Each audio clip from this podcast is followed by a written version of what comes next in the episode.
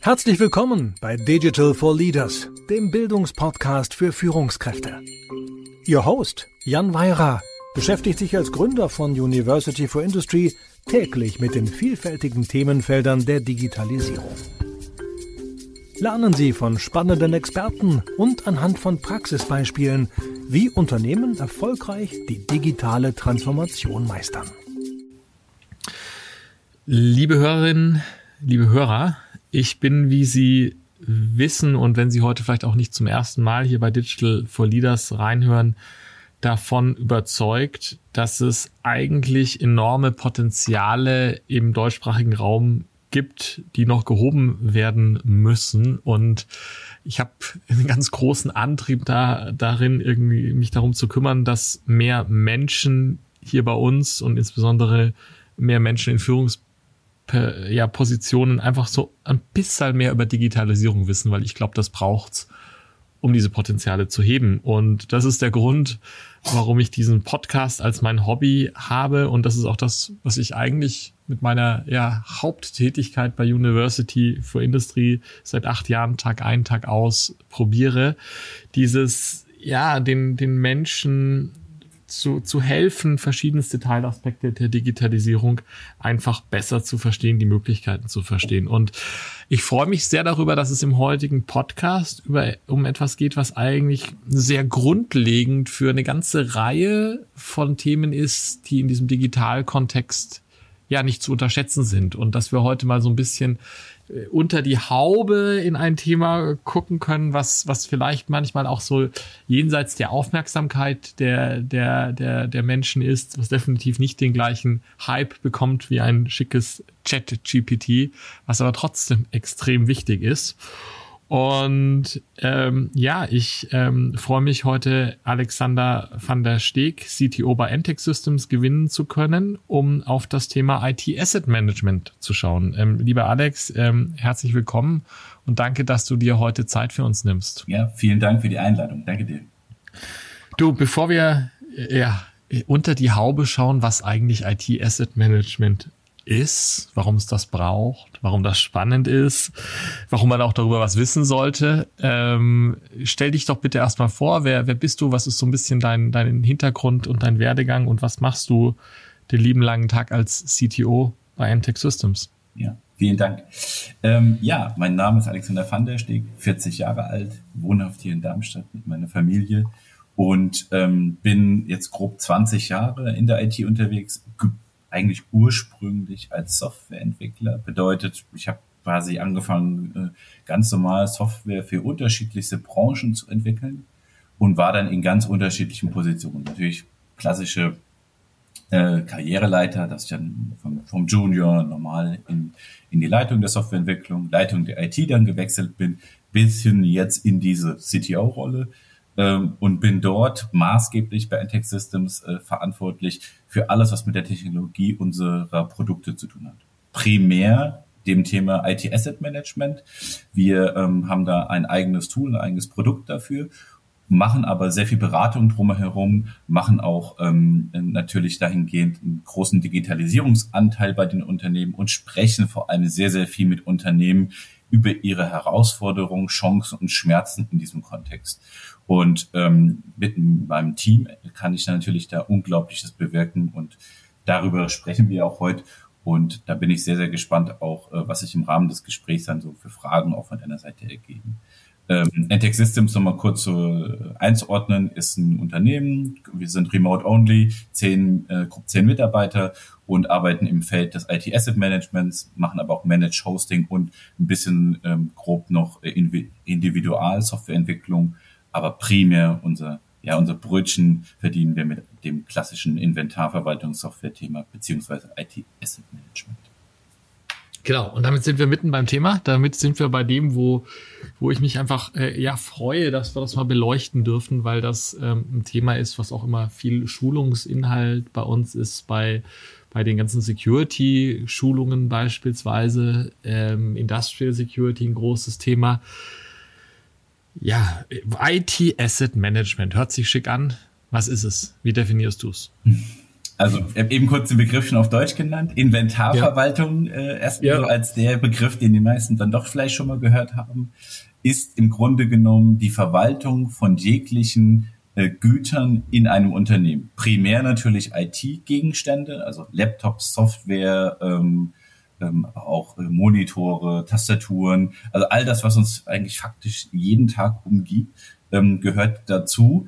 Was bedeutet äh, das letzten Endes? Es gibt einen qualifizierten äh, Workflow für diesen gesamten Bereich. Das heißt, IT Asset Management beschäftigt sich von dem Bereich der planerischen Aspekte, also was brauche ich äh, zu Beginn, was brauche ich auch zukünftig an Notebooks oder an äh, Rechnern und so weiter, die ich äh, irgendwo im Unternehmen dann auch äh, ausstreuen muss oder den Mitarbeitern übergeben muss, über die Inventarisierung. Ich bekomme das dann irgendwie geliefert äh, äh, zu mir äh, mit dem One-Touch quasi in der IT, muss das dann äh, im Groben und Ganzen dann äh, mit Standards ausfüllen, standardisierte Inventarnummer, Standarddaten, eventuelle mhm. Standardsoftware und so weiter, bis hin zu dem Punkt, natürlich, dass das gewartet werden muss. Es gibt Fehler, es gibt auch Produkte, die qualitativ schwankend sind, auch äh, bei den Herstellern aus Asien zum Beispiel, äh, rüber dann in äh, irgendwann auch die Verschrottung oder klassischerweise ins Refurbishment, was ja immer stärker wird äh, im gesamten ähm, Mittelstand auch. Mhm. Also das heißt ja eigentlich so, so entlang des gesamten Lebenszykluses geht es darum, ja, zu wissen, welche Assets habe ich. Ja, das ist jetzt erstmal nett. ja, da kann ich da als IT-Abteilung sitzen und sagen, ja, ich habe da äh, hunderte, tausende in großen Unternehmen, zehntausende von Assets. Ja, das hat, ist aber kein Selbstzweck. Ja, ähm, kannst du ein bisschen ja so sagen, warum braucht's das? Was ist der Nutzen, warum ich das eigentlich tue? Hm, das ist ein sehr spannender Punkt, weil ähm, die meisten, äh, wie, wie du jetzt auch gerade sagst, äh, haben, ja, man macht das nicht, um irgendwelche äh, stupiden Listen zu befüllen, sondern ja. es ist eigentlich eher der Hintergrund, dass man sagt, ohne das Wissen, da, dass ich weiß, was habe ich, welcher Mitarbeiter hat was, wo befinden sich die Geräte, was mhm. für Daten, veränderliche Informationen daran äh, sind jetzt quasi aktuell und welche zum Beispiel Software und so weiter äh, ist da drauf zum Beispiel, kann ich keinerlei Aussagen über verschiedenste thematische Aspekte, wie zum Beispiel Compliance. Also ein riesiges Thema. Wenn ich nicht weiß, welche Software auf den Geräten ist, kann ich keinerlei Aussagen über Über- oder Unterlizenzierung machen. Kann nicht mhm. prüfen, ob meine Verträge eingehalten werden, als Beispiel. Mhm. Genauso auf der Gegenseite, was du jetzt eben angerissen hast, Sicherheit, IT-Sicherheit. Wenn jetzt ein Hack passiert, jeder liest von uns aktuell, was in den entsprechenden Zeitungen los ist oder in Online-Medien. Ähm, muss ich wissen zu dem, zu dem etwaigen Zeitpunkt, wenn es passiert ist, wo sind die Geräte, was ist passiert? Vielleicht kann ich ja auch mir behelfen, dass ich sage, okay, ich muss Teile des Infrastrukturnetzes rausschneiden aus diesem gesamten Prozess. Und für all das brauche ich diese gesamten Grundmetadaten, die da drin sind, mhm. veränderliche Informationen, um irgendeine Entscheidung treffen zu können. Die Klassiker sind natürlich, äh, weil wir aus dem Digitalisierungsbereich äh, da stark kommen, also Unternehmen, die teilweise nichts haben, also von einer Excel-Liste zum Beispiel und mhm. auch gar nichts, dass wir denen natürlich erklären müssen, wie dieser Prozess auszusehen hat und wie er dann natürlich dann auch im besten Falle äh, teilautomatisiert starke Automatisierung funktionieren kann und was das mhm. auch für Vorteile für diese Unternehmen und ihren Abteilungen eigentlich bringt. Und das ist so diese Gesamtgemengelage, warum man das eigentlich machen muss. Weil die klassischen IT-Abteilungen stöhnen schon immer und sagen, ja, äh, wenn wir noch nicht ein Automatiksystem haben, dass es da eigentlich nur um, in Anführungszeichen, aus dem alten Bereich um diese Verwaltung der Listen geht. Und das stimmt ja. in dem Kontext natürlich überhaupt nicht. Ja, also das heißt so dieses dieses negative Bild, das es da manchmal gibt, das ist diese äh, furchtbar lange Excel-Liste mit äh, 2723 Einträgen und 45 Spalten oder so. Ähm, ja, das war's mal, ja.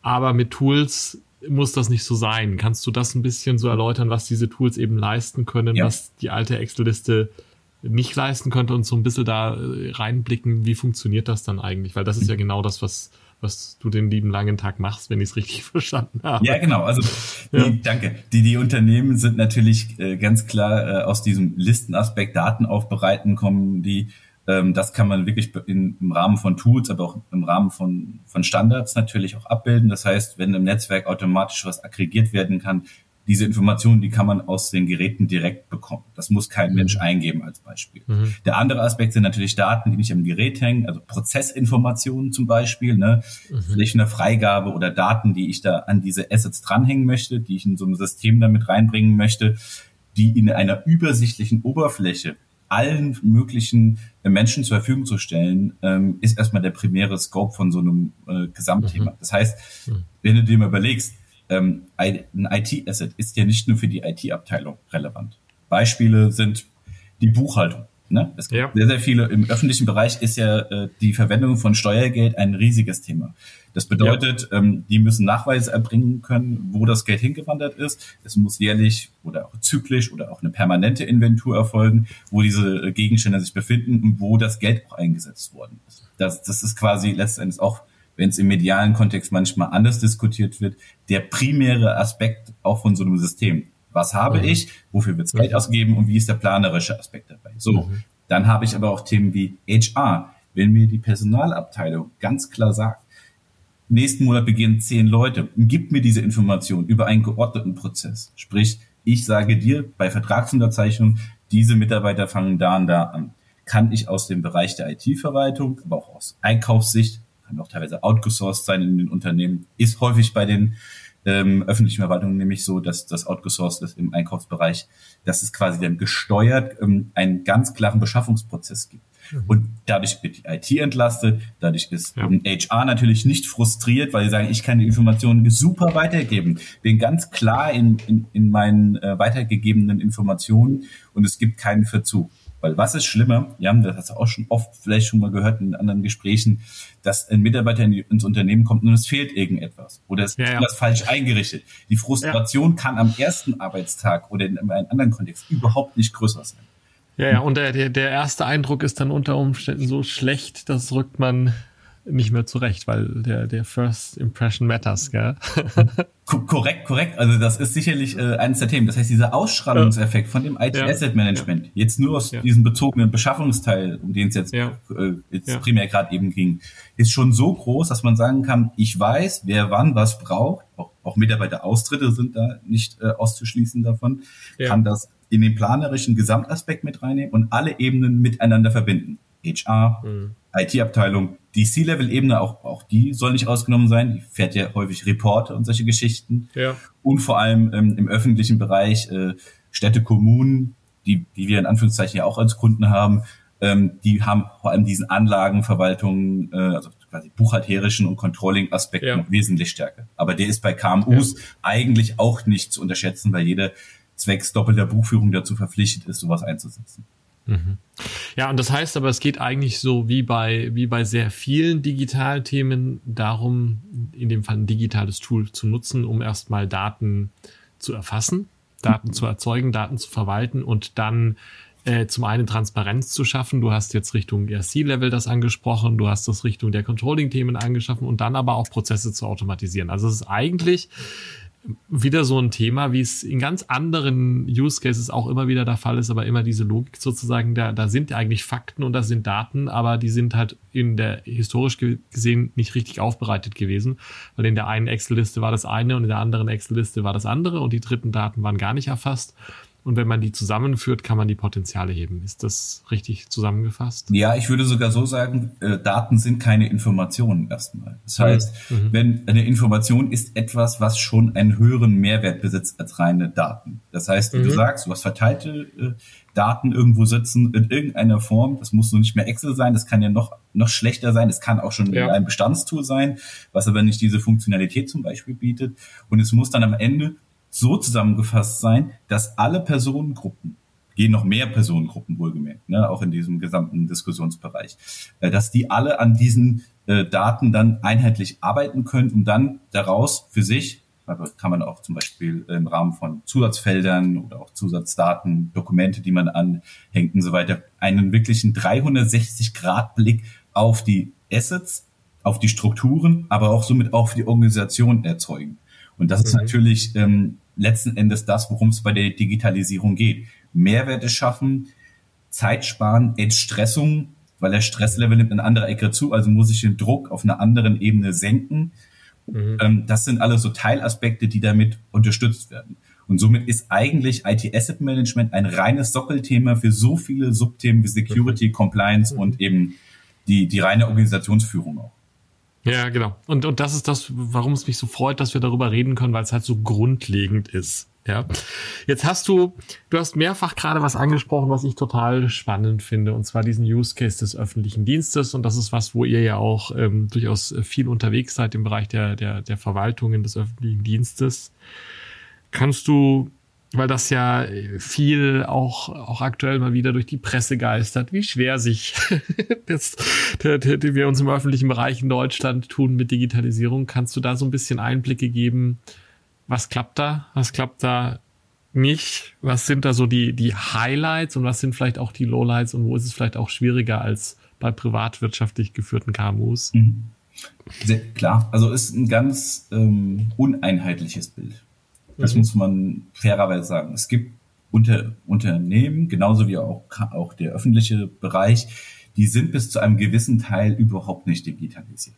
So, mhm. dann gehst du da rein und sagst, okay, wir sind einer der ersten äh, Softwareanbieter, der ein Tool einführt. Du kannst mhm. dir vorstellen, was da für ein, ja, für ein Aufriss gemacht werden muss, letzten Endes, um das quasi mit einer hohen Qualität und mit dem nötigen Beratungsaufwand auch dann, äh, ja, ausrollen zu können. Das mhm. muss man fairerweise sagen. Also die Qualität ist so schwankend, dass man das wirklich in je Einzelfall entscheiden muss.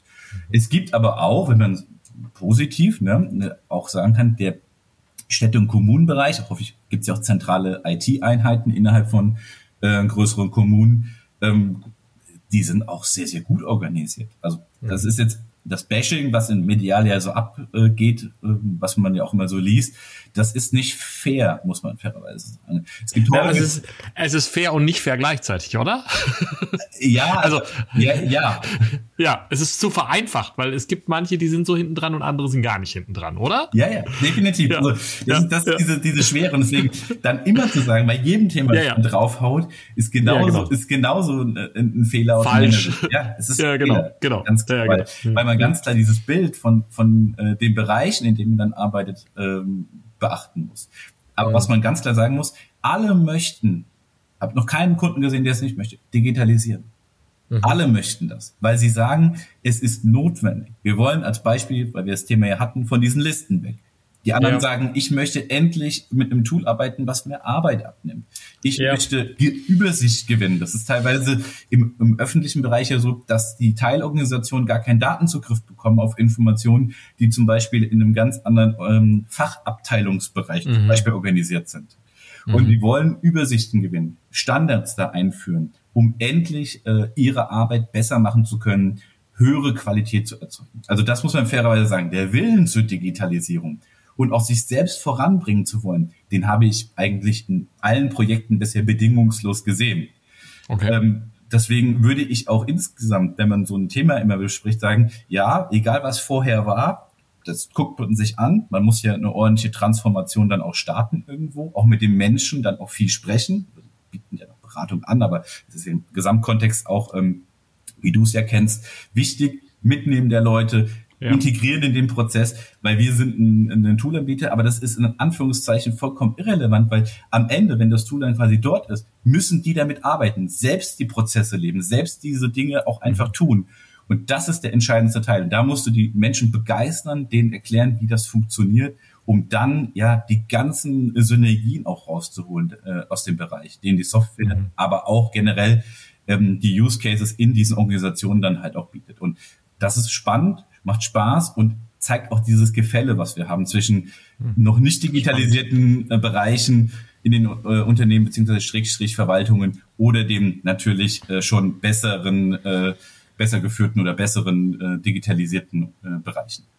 Ja, also ich finde es einen sehr, ich finde es einen sehr spannenden Einblick von dir und finde auch diese Aussage, wir tun da den Verwaltungen Unrecht, äh, zu, äh, vielleicht nicht dahingehend, dass sie noch nicht digitalisiert sind, weil das ist bei manchen so, aber dass der Wille so stark ist, ist eigentlich ja erstmal beruhigend, weil damit ist ja eine Erkenntnis da, dass da was passieren muss und das führt dann hoffentlich dazu, dass Grundlagen geschaffen werden und dann kann der Rest da ja oben drauf gebaut werden. Ganz klar, also häufig ähm, wird dann argumentiert, ja, die ähm, Beamten oder die, der öffentliche Bereich äh, möchte eigentlich dann seinem ja, Standards verharren.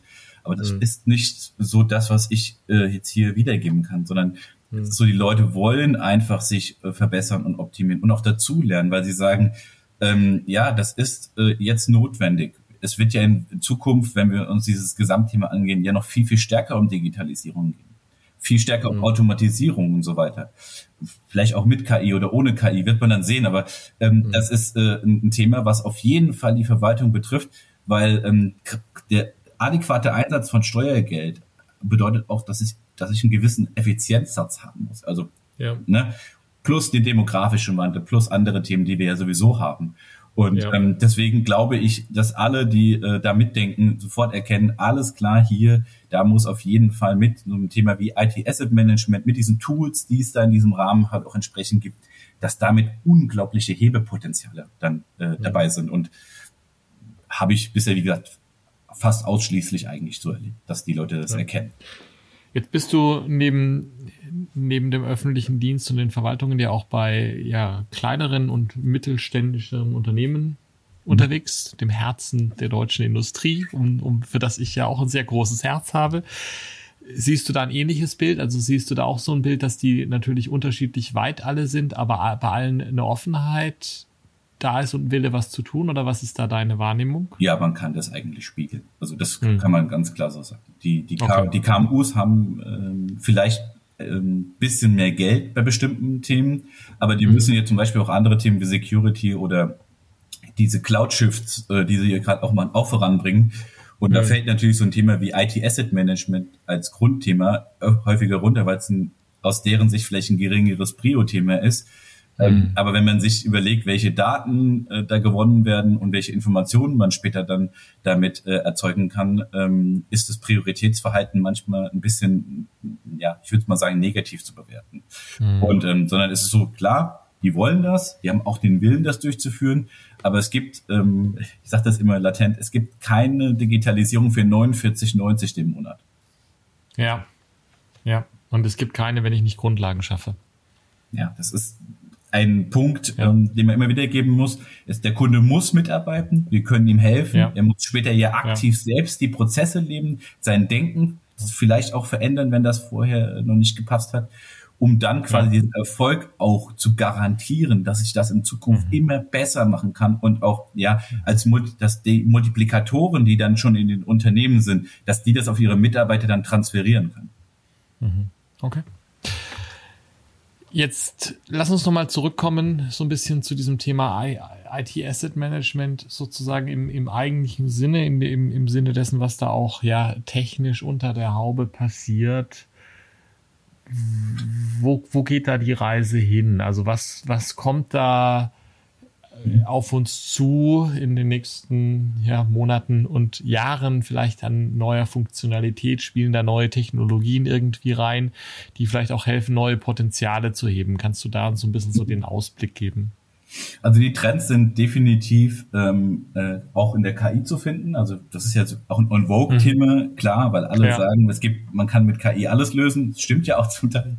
Ja, ähm, viel. Aber, ja. ja, aber ich, ja, ich, ich, ich möchte das natürlich nicht äh, da jetzt irgendwie negativ äh, da nee, nee, runterreden, aber es ist, ja. kann mit KI unglaublich vieles Themen bearbeiten gerade mhm. Massendatenbereich. Mhm. Und zum Beispiel bei dem äh, Thema IT Asset Management ist es so Erkennung von Geräten. Bilderkennung, mhm. Ähm, mhm. Bearbeitung von Massendaten, wenn man große Netze hat. Wenn du überlegst, mhm. Kunden mit 120, 130 oder sogar 200.000 Assets, die Aussagen machen mhm. müssen zu bestimmten äh, Themen, da brauchst du äh, die nötige Power und in der Analyse. Also. KI wird äh, wenn nicht schon existent, ein Riesenthema bei äh, diesem Bereich äh, dann auch werden. Der zweite mhm. Aspekt ist eine sehr starke und krasse Verzahnung mit ITSM, also ITSM, also IT Service Management. Das heißt, mhm. stärker aus diesem Bereich die Koppelung mit anderen Bereichen dann entsprechend zu wagen, wenn nicht schon geschehen.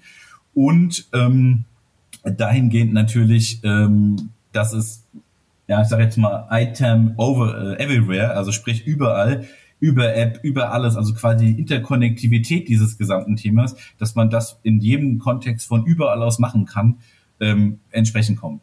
Es gibt so zwei, drei andere Punkte noch, die interessant sind. Also sprich die OT-Welt, also die an, also das sind Anlagen ähm, im Logistikbereich zum Beispiel oder aber auch in, im Produktionsbereich, dass quasi auch diese Güter, weil da gibt es einen eigenen Bereich, der heißt OTEM, also ähm, und ähm, das ist quasi dann die Verzahnung von diesen Maschinen, die teilweise 20, 30, 40 oder sogar noch viel mehr Jahre auf dem Buckel haben, dann in diese Welt hineinbringen. Und mhm. ähm, das wird auf jeden Fall ähm, ein Trendthema, alles überall auf, mit den gleichen Standards bewerten zu können, so dass ich diesen 360-Grad-Blick auf das Unternehmen dann auch bekomme.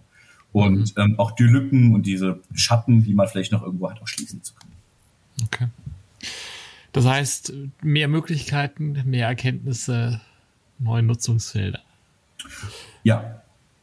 Ja, Alex, wir haben einen großen Ritt gemacht. Wir haben einen Einblick bekommen in ein sehr grundlegendes Thema.